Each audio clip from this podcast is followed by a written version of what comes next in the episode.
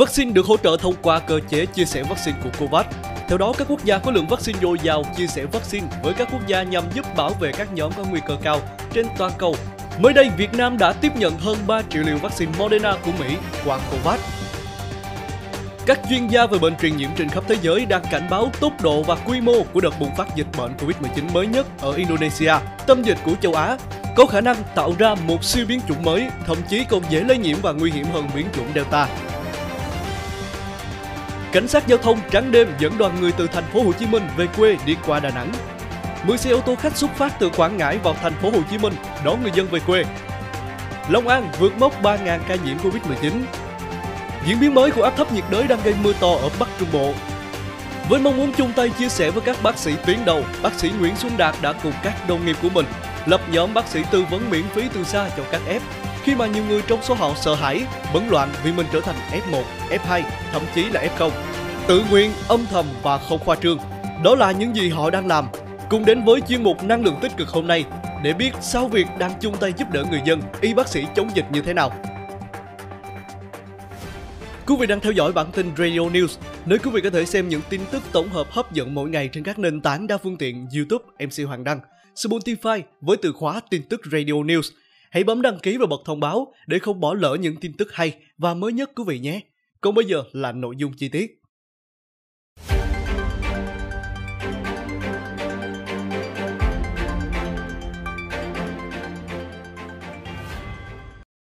Thêm 3 triệu liều vaccine Moderna của Mỹ qua COVAX. Như vậy, đến nay Việt Nam đã tiếp nhận 7 triệu 493.300 liều vaccine COVID-19 với 4 lô hàng từ cơ chế COVAX bao gồm 5 triệu 100 liều vaccine Moderna do chính phủ Mỹ hỗ trợ và 2 triệu 493.200 liều AstraZeneca. Đây là lô vaccine Moderna thứ hai đến Việt Nam trong tháng này, nâng tổng số vaccine do chính phủ Mỹ hỗ trợ Việt Nam thông qua cơ chế COVAX lên đến 5 triệu liều. Trong đó đã triển khai tiêm gần 4,5 triệu liều và có 353.601 người đã được tiêm liều thứ hai. Nguồn vaccine bổ sung sẽ giúp Bộ Y tế mở rộng độ bao phủ tiêm chủng và tiếp cận nhiều người hơn trong các nhóm đối tượng ưu tiên – từ đó góp phần giúp Việt Nam đạt được mục tiêu tiêm phòng cho hơn 70% dân số đến cuối quý 1 2022. Vaccine được hỗ trợ thông qua cơ chế chia sẻ vaccine của COVAX. Theo đó, các quốc gia có lượng vaccine dồi dào chia sẻ vaccine với các quốc gia khác nhằm giúp bảo vệ các nhóm có nguy cơ cao nhất trên toàn cầu.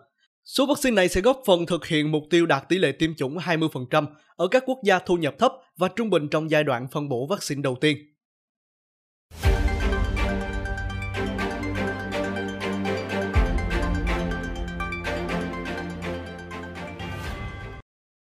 Các chuyên gia về bệnh truyền nhiễm trên khắp thế giới đang cảnh báo tốc độ và quy mô của đợt bùng phát dịch bệnh COVID-19 mới nhất ở Indonesia, tâm dịch của châu Á, có khả năng tạo ra một siêu biến chủng mới thậm chí còn dễ lây nhiễm và nguy hiểm hơn biến chủng Delta.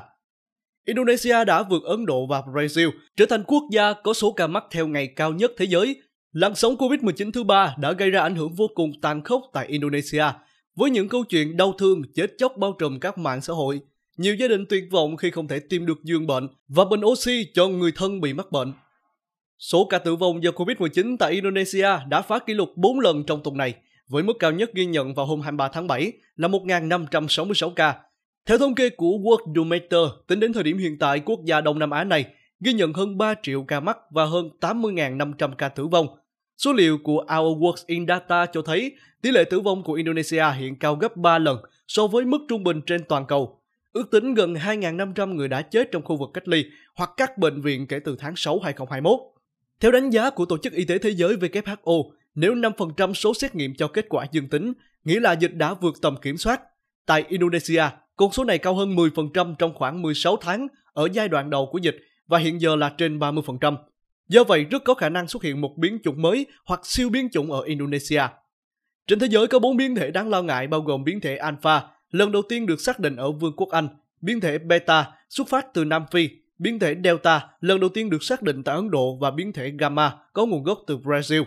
Hai nhóm nghiên cứu virus corona hàng đầu thế giới tại Mỹ cảnh báo rằng tình hình tại Indonesia đang tạo ra những điều kiện chín mùi cho sự xuất hiện một biến thể COVID-19 mới đáng lo ngại.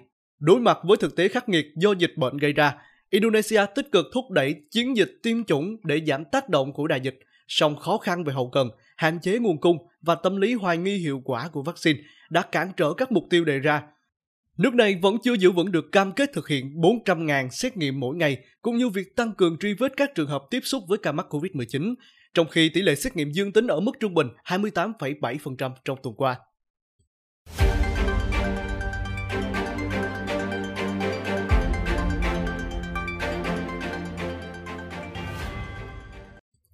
Từ chiều qua nhận thông tin từ công an các tỉnh lân cận như về đoàn người đi xe máy từ thành phố Hồ Chí Minh về các tỉnh phía Bắc, đơn vị đã huy động quỹ mua sẵn nước uống, bánh mì lên kế hoạch đảm bảo giao thông cho người dân. Khoảng 2 giờ sáng nay, 25 tháng 7, đoàn về đến địa bàn thành phố Đà Nẵng.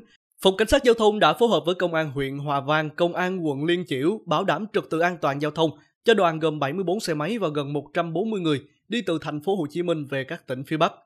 Do đi dài ngày, nhiều người mệt mỏi. Khi đến địa phận Đà Nẵng, lực lượng cảnh sát giao thông chia ra dẫn thành 5 tốp liên tục từ 2 giờ đến 5 giờ 30 phút sáng 25 tháng 7 mới bàn giao cho công an tỉnh Thừa Thiên Huế để tiếp tục hỗ trợ. Lực lượng cảnh sát giao thông cũng đã tiếp tế nước uống, bánh mì để người dân đỡ cơn đói, giữ sức khỏe để tiếp tục hành trình. Đại tá Phan Ngọc Truyền, trưởng phòng cảnh sát giao thông công an thành phố Đà Nẵng cho biết, bà con đi đường dài mệt mỏi mà, chúng tôi phải căng thời gian họ đến Đà Nẵng rồi mới bố trí nước, bánh mì để lót dạ, tiếp tục hành trình. Khi bà con đến Đà Nẵng cũng mệt, cố gắng đón tiếp ân cần nhất với đồng bào mình, bố trí lực lượng chia làm nhiều ca, nhiều kiếp ra đưa từng nhóm người dân đi đường cho an toàn, đến 5 giờ 30 sáng đến bàn giao cho công an Thừa Thiên Huế.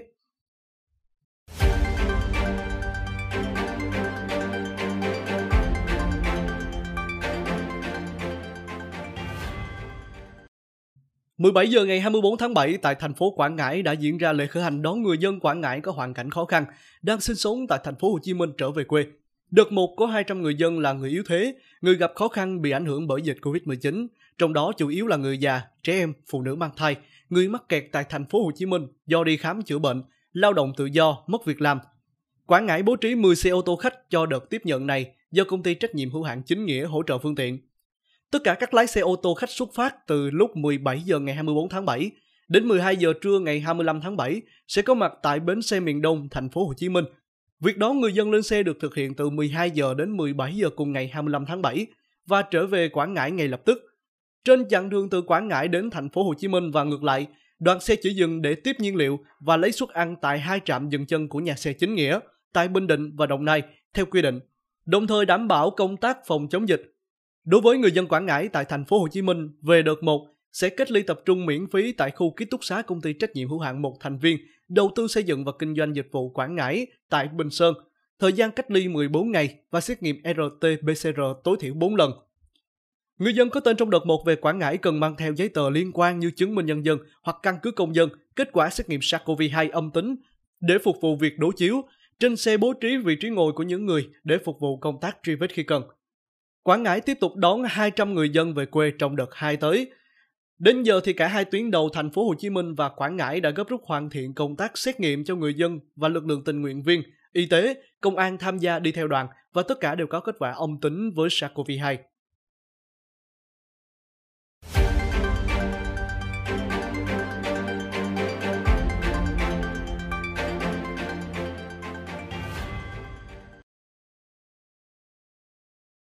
Tính đến 18 giờ ngày 24 tháng 7, Long An đã ghi nhận 3.296 ca nhiễm COVID-19 trong cộng đồng.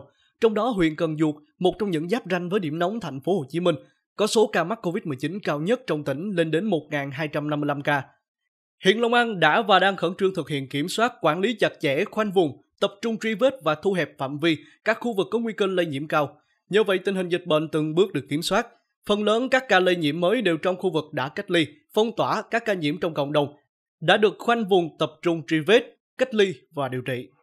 Địa phương cũng thực hiện nghiêm ngặt việc kiểm soát chặt người về từ các địa phương khác mà một trong những giải pháp đang áp dụng là yêu cầu giấy xét nghiệm âm tính với SARS-CoV-2 mới được ra vào tỉnh Long An, thậm chí là giữa các địa phương trong tỉnh. Ngày 18 tháng 7, Ủy ban Nhân dân tỉnh Long An cũng đã có văn bản áp dụng các biện pháp thực hiện các biện pháp phòng chống dịch theo chỉ thị 16 trên phạm vi toàn tỉnh. Mới đây, đoàn cán bộ y tế của tỉnh Bắc Giang gồm 79 người đã đến hỗ trợ Long An trong công tác phòng chống dịch COVID-19. Khó khăn hiện nay, việc lấy mẫu xét nghiệm đang quá tải đối với ngành y tế địa phương.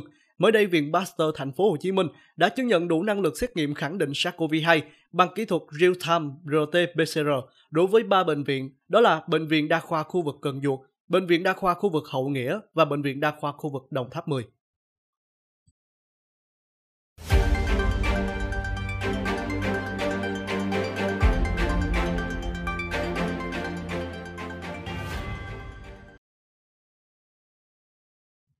Theo Trung tâm Dự báo Khí tượng Thủy văn Quốc gia, hồi 7 giờ sáng 25 tháng 7, áp thấp nhiệt đới suy yếu từ bão số 3 Sembaka đang ở trên vùng biển Nam Vịnh Bắc Bộ, cách bờ biển Hà Tĩnh khoảng 120 km về phía đông.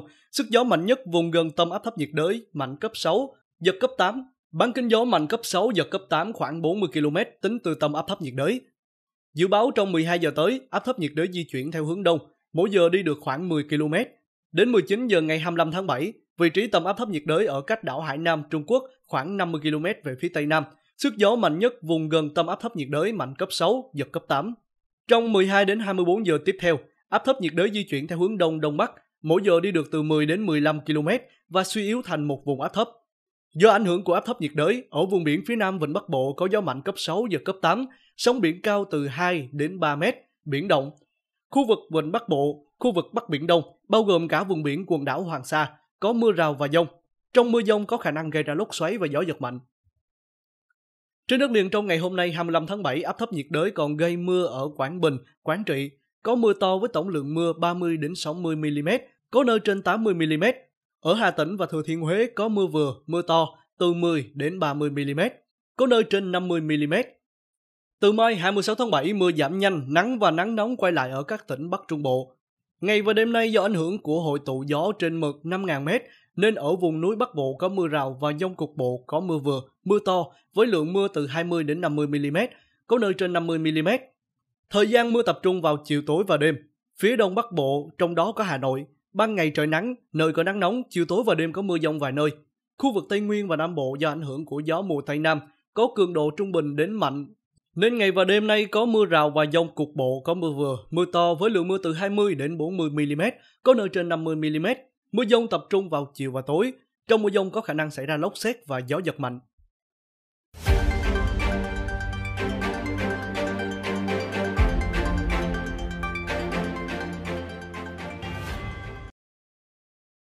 Chị Nguyễn Thị Tê, quận Gò Vấp, thành phố Hồ Chí Minh đang mang thai 32 tuần.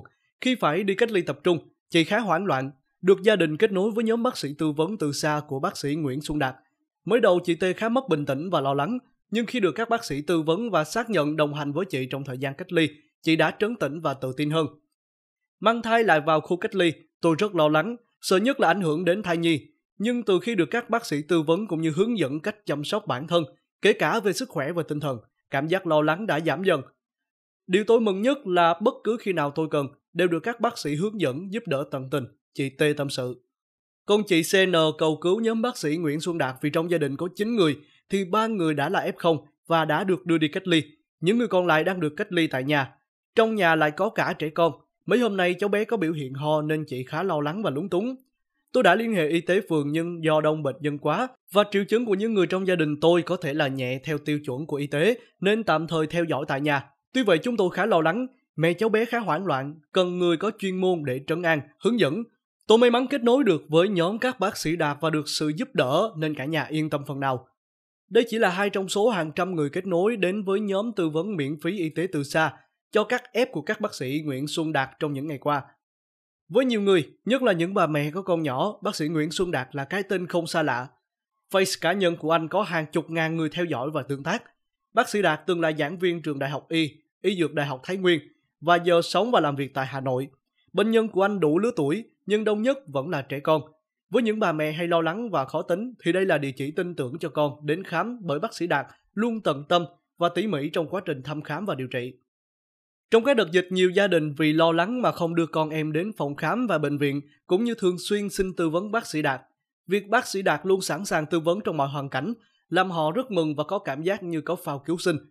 Bác sĩ Nguyễn Xuân Đạt tâm sự, khi nhìn thấy sự vất vả, hy sinh của những nhân viên y tế tuyến đầu, những người có chuyên môn như chúng tôi cũng muốn đóng góp sức mình trong công cuộc chống dịch. Cùng với việc tư vấn cho bệnh nhân các bệnh thông thường, chúng tôi đã thành lập một nhóm 10 bác sĩ là những người bạn trong các chuyên khoa về y tế sẵn sàng tư vấn miễn phí cho các F1, F2 hiện nay. Thành phố Hồ Chí Minh đã mở rộng phạm vi cách ly tại nhà với nhiều hơn các nhóm đối tượng F0. Chúng tôi cũng sẵn sàng tư vấn cho những trường hợp này.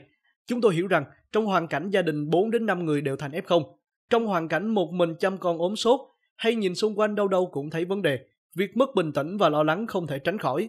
Những người này rất cần có sự tư vấn, hướng dẫn từ những người có chuyên môn, giúp họ có cách đối diện với dịch bệnh đúng đắn và hiệu quả nhất.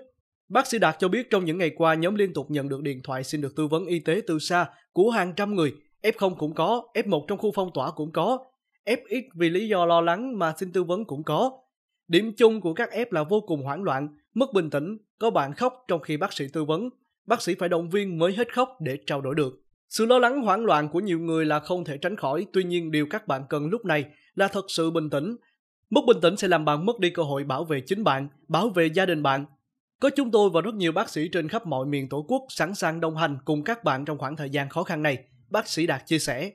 Theo bác sĩ Đạt hiện tại có rất nhiều F0 mới chẩn đoán đang chờ được đưa đi cách ly. F0 mới vào khu cách ly cần được nhân viên y tế hướng dẫn ban đầu và theo dõi diễn biến những ngày tiếp theo, sau đó phù hợp với việc theo dõi y tế từ xa. Vì thế, cùng với việc tư vấn cho các F0, F1, F2, nhóm tư vấn của bác sĩ Nguyễn Xuân Đạt cũng gây dựng quy trình tư vấn từ xa cho F0. Với quy trình này, các bác sĩ đồng nghiệp có thể đóng góp, chia sẻ và điều chỉnh để phù hợp hoàn cảnh khi tư vấn. Theo quy trình này, việc đầu tiên là phải trấn an tinh thần cho bệnh nhân. Khi bệnh nhân hoảng loạn, mất bình tĩnh thì mọi cố gắng của bác sĩ đều trở nên vô ích, bác sĩ Đạt nói. Sau đó bác sĩ đánh giá triệu chứng và phân loại mức độ, đánh giá phân loại rủi ro nghiêm trọng, đánh giá khó thở và phân loại khó thở nếu có, sau cùng là đánh giá tổng thể và tư vấn. Nếu bệnh nhân có dấu hiệu của triệu chứng nặng thì đề xuất gọi xe cấp cứu ngay. Với mức độ trung bình, hướng dẫn họ tập thở, hướng dẫn nhận biết các triệu chứng diễn biến nặng.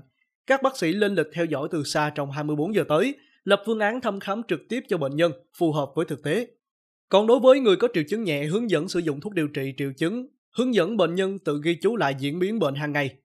Nhắc bệnh nhân chuẩn bị số điện thoại đường dây nóng của cơ sở y tế phụ trách khu vực bệnh nhân đang sống Bác sĩ Đạt cho biết, nhóm mới thành lập được một thời gian ngắn nhưng số người gọi đến tư vấn ngày càng đông, lên tới con số hàng trăm. Tôi và đồng nghiệp luôn trong trạng thái on để hỗ trợ mọi người. Dịch diễn biến phức tạp, chúng tôi chắc chắn công việc sẽ nặng hơn, nhưng sẽ cố gắng hết sức và kêu gọi bạn bè, đồng nghiệp tham gia nhóm. Với cá nhân tôi suy nghĩ dù ở đâu, làm gì thì ai cũng có thể đóng góp được một chút công sức vào công cuộc chống dịch. Hy vọng với sự chung sức đồng lòng của tất cả mọi người, dịch bệnh sẽ sớm được đẩy lùi.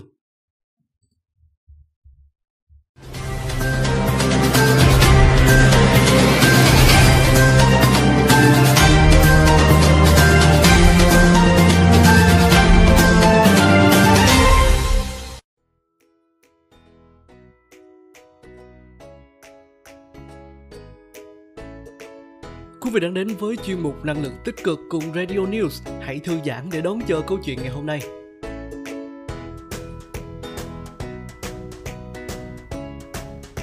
Phương Thanh, MC Trấn Thành, Việt Hương và Nhật Kim Anh cùng chung tay góp sức giúp đỡ người dân, y bác sĩ chống dịch.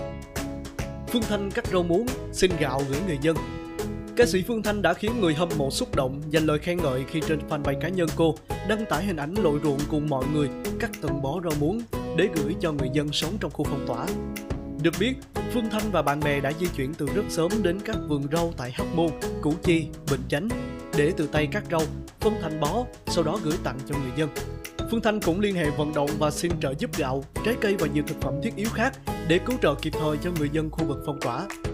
2 tấn thanh long, 3 tấn gạo, 400 kg cá biển, 400 kg rau muống và rau củ quả các bạn gửi cho Chanh ở Ủy ban Nhân dân Bình Trị Đông đã được Chanh đi tận nơi gửi trao cho người dân tận tay ngay trong ngày hôm nay luôn mọi người yên tâm nha.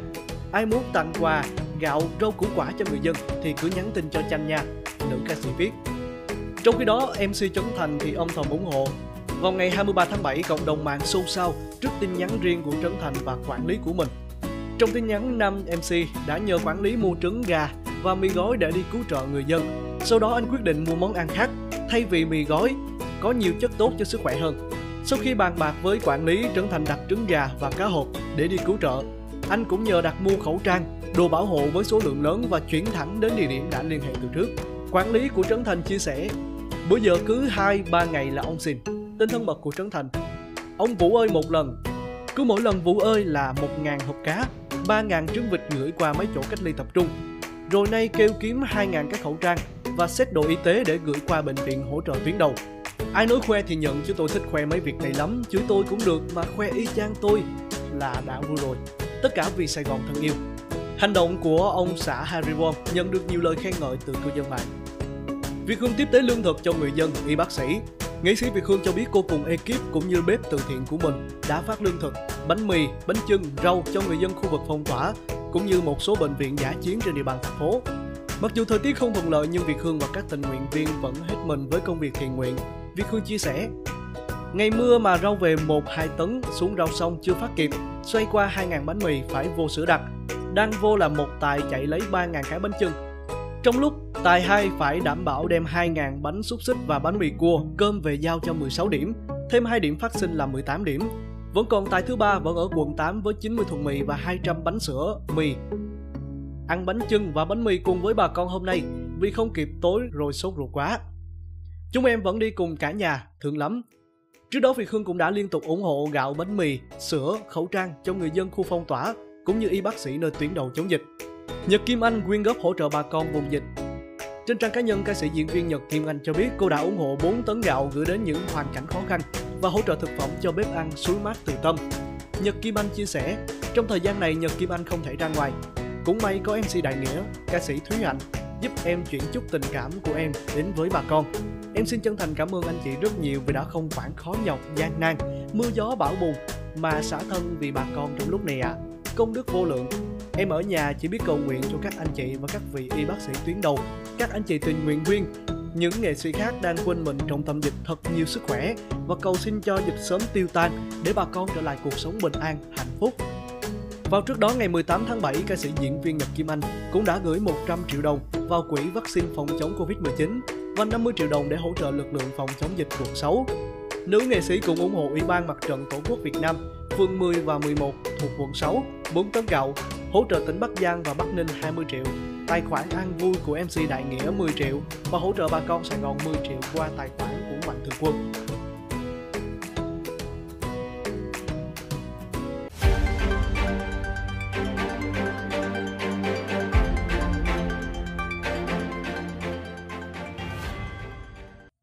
Xin được cảm ơn quý vị đã theo dõi chương trình đến giờ phút này. Đừng quên bấm đăng ký và bật thông báo để cập nhật những tin tức hay và mới nhất trong ngày cùng Radio News, quý vị nhé.